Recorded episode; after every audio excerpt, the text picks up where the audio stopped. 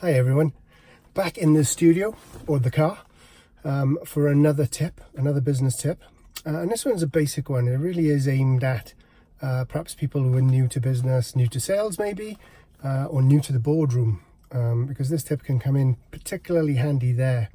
And it's basically, what do you do when posed with a question you don't know the answer to? Now, early days as a salesperson, when I felt like I could sell sand to the Arabs, I'd make any old crap up. Um, I would absolutely do my damnedest to answer that question there and then, thinking it was important to facilitate the flow of the call, thinking it was important not to break stride, thinking it was important to get to the end where I wanted to be, which obviously was to sell the client.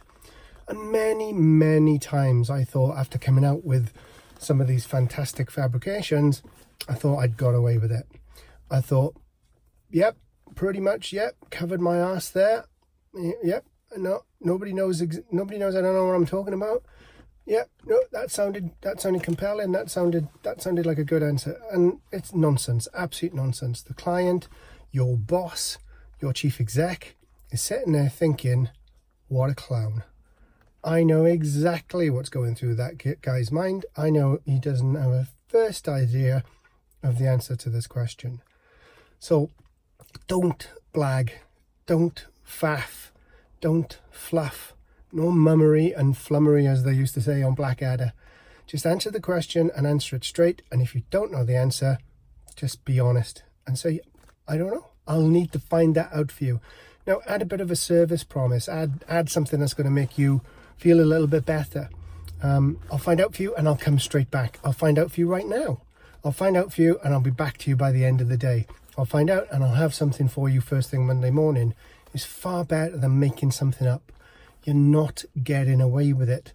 The client, your boss, your partner, your C E O, your chairman, they can see right through it. They're experienced enough in the context of the conversation you're having to know when somebody's making things up. And it just makes you look really stupid. It's far better to front it, be honest and be sincere about it, and just tell people, I don't know, I'll find out. I, I've not covered that yet. I've not been trained on that. Uh, I don't have that information to hand. Whatever it is you need to say, just be completely upfront. The more upfront you are, the more honest you are, the more authentic you come across, the more people are going to appreciate the fact that you don't know what you, what you need to tell them, but you're going to find it out for them. I hope that helps.